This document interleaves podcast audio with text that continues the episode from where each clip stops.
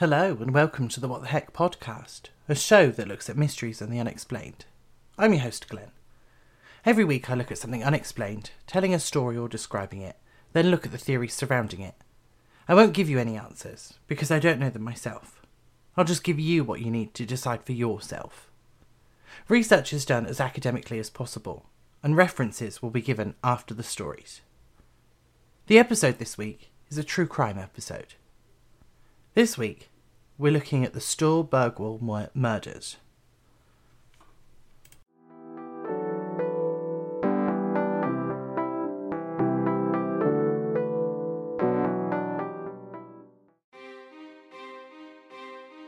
Sture Bergwall was born in 1950. He grew up in Korsnäs, Sweden, with his six siblings. According to his autobiography, Sture said that he had suffered abuse from his father as a child, but this was denied by his own brother in his book. There isn't a huge amount of information about his childhood or some of his adult life, but by 1991, we do know that he had taken his mother's maiden name, Quick. What followed seemed like a clear true crime story, with the killer, going by Thomas Quick, being the culprit. Sture was arrested in 1990 for attempting to rob a bank outside of Falun, Sweden. The next year, he started to go by Thomas Quick, which I will refer to him by from, from now on. Quick had been taken to the Säter hospital for treatment after being declared criminally insane. During his time at the hospital, Quick stabbed a man. During his therapy sessions, he confessed to over 30 murders. During these murders, he claimed to have sexually assaulted, murdered, and eaten his victims. He said he had committed these murders in Sweden, Norway, Denmark, and Finland between 1964 and 1993. The therapist told the police, who came in to investigate. During the interviews, the police began to make connections to an unsolved murder from Växjö, Sweden. The murder had taken place in 1964. It was considered to be outside of the statute of limitations in Sweden at the time, but Quick's information allowed them to close the case. The problem with the investigation was that there were no eyewitnesses or evidence. Not even forensic evidence. Quick was convicted though, based solely on his confessions. These were obtained through recovery memory therapy that involved Quick being given benzodiazepines.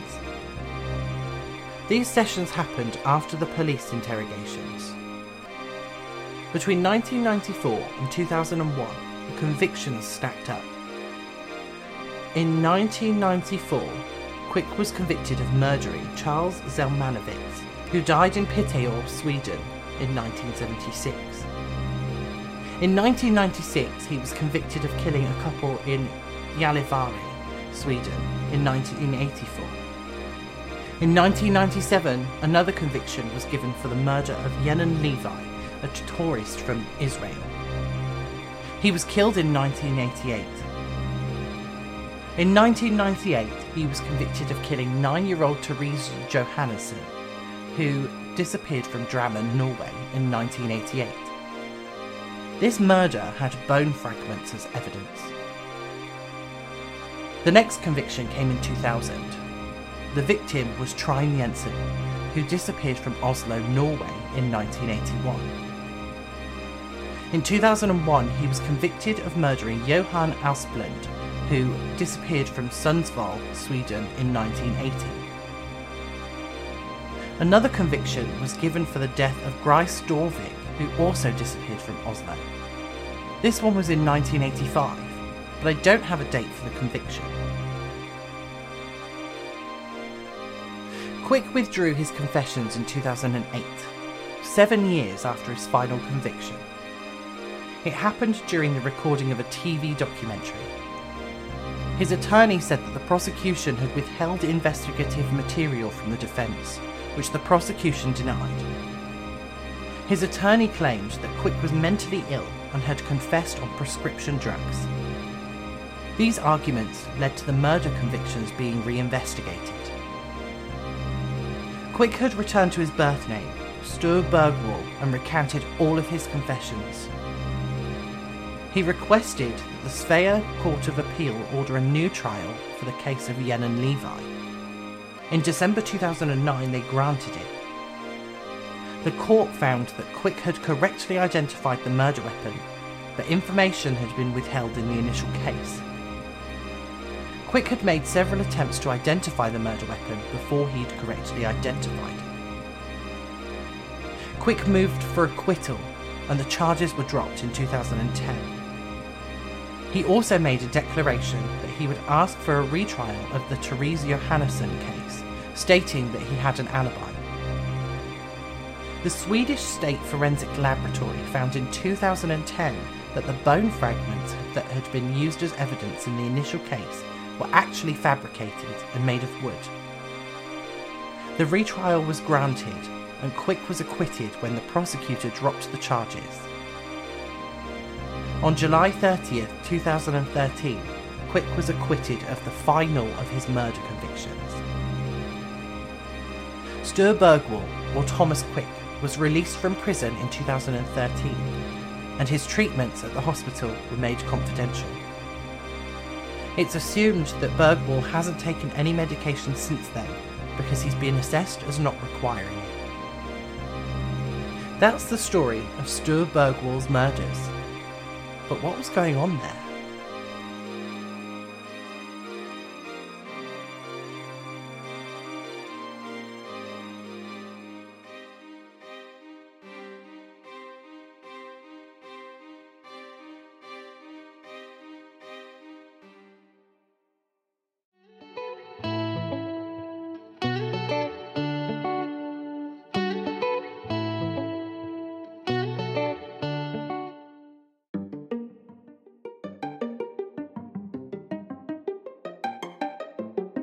Sture Bergwall confessed to over 30 murders under the pseudonym Thomas Quick in the 1990s, leading to his conviction for eight murders.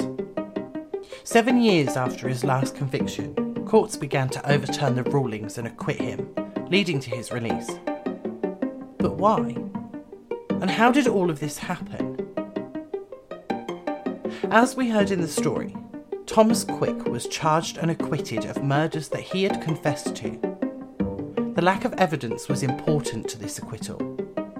But how did Quick manage to get himself convicted in the first place? This one's easy. I already told you how Quick managed to be convicted. He lied. His confessions were on a whim, and then he had to stick to it when the police got involved. A lot of the details in his confessions were incorrect, being changed as the conversations continued. He had relied on hints from the police and watched their body language to make sure he had the correct answers. He'd been researching unsolved murders in the Royal Library of Stockholm while he was out on day release as well, so he had a basic idea of the murders he was confessing to. The papers picked up on the story and reported it. When he withdrew his confessions, the following investigations examined the answers he had given during those initial interviews. They found that his initial answers in regard to his confessions were inaccurate. They found that his identifications of the murder weapons and details of the victims, like birthmarks, were wrong.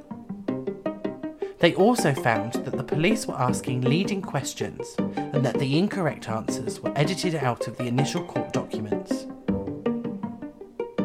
When he was interviewed by papers during the reassessment of the cases, he said that his confessions were made so that he could feel like he belonged to something.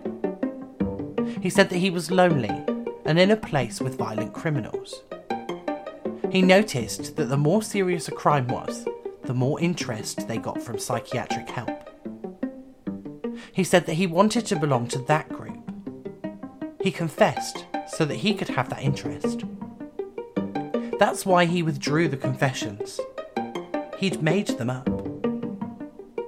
But this revelation leaves us with a huge gap.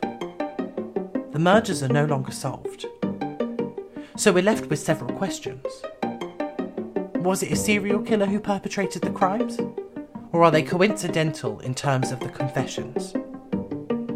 What's happening with the cases that were closed because the police believed that Quick had committed them? How did he even get convicted with no evidence except from his confessions that were inaccurate in every case? These are answers I can't give right now. Maybe in the future I can give updates. But from what I found, it looks like the cases aren't being reopened anytime soon.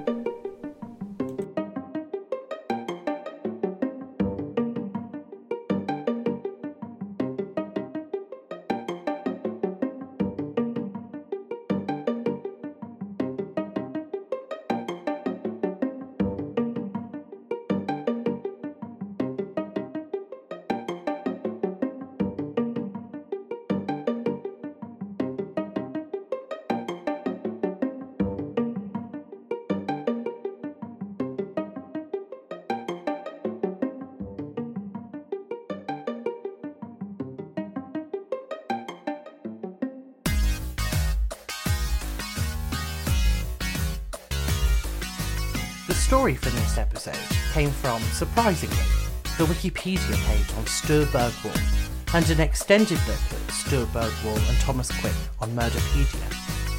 The theories from this episode came from both of the previous articles and a Guardian article called Thomas Quick, the Swedish serial killer who never was. References for the episode and links to studies will be posted on social media for you to have a look at. Social media links are available using the link in the episode description. I'm on Facebook, Instagram, Twitter, and will be recording and posting season 1 episodes to YouTube soon. These will be cut down so they can be watched on TikTok as well. I have a Patreon, but I'm still deciding what to post on it this season.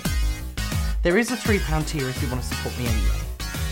The link to the Patreon is also on the link tree, and as before, you're welcome to pledge more than £3 a month, and I'll find something extra special for the people that do.